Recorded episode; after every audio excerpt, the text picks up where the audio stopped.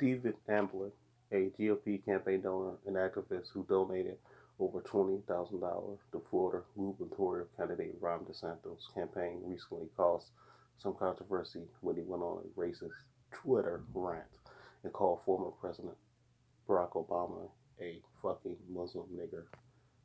This is not the Florida candidate's first experience with racism. According to Politico, this is DeSantis' fifth racism related issue, who, the day after winning the Republican nomination in the August 28 primary, warned voters not to monkey this up by electing black Democratic candidate Andrew Gillum. Those remarks received some backlash after some believed them to be racist dog whistles to his white conservative base.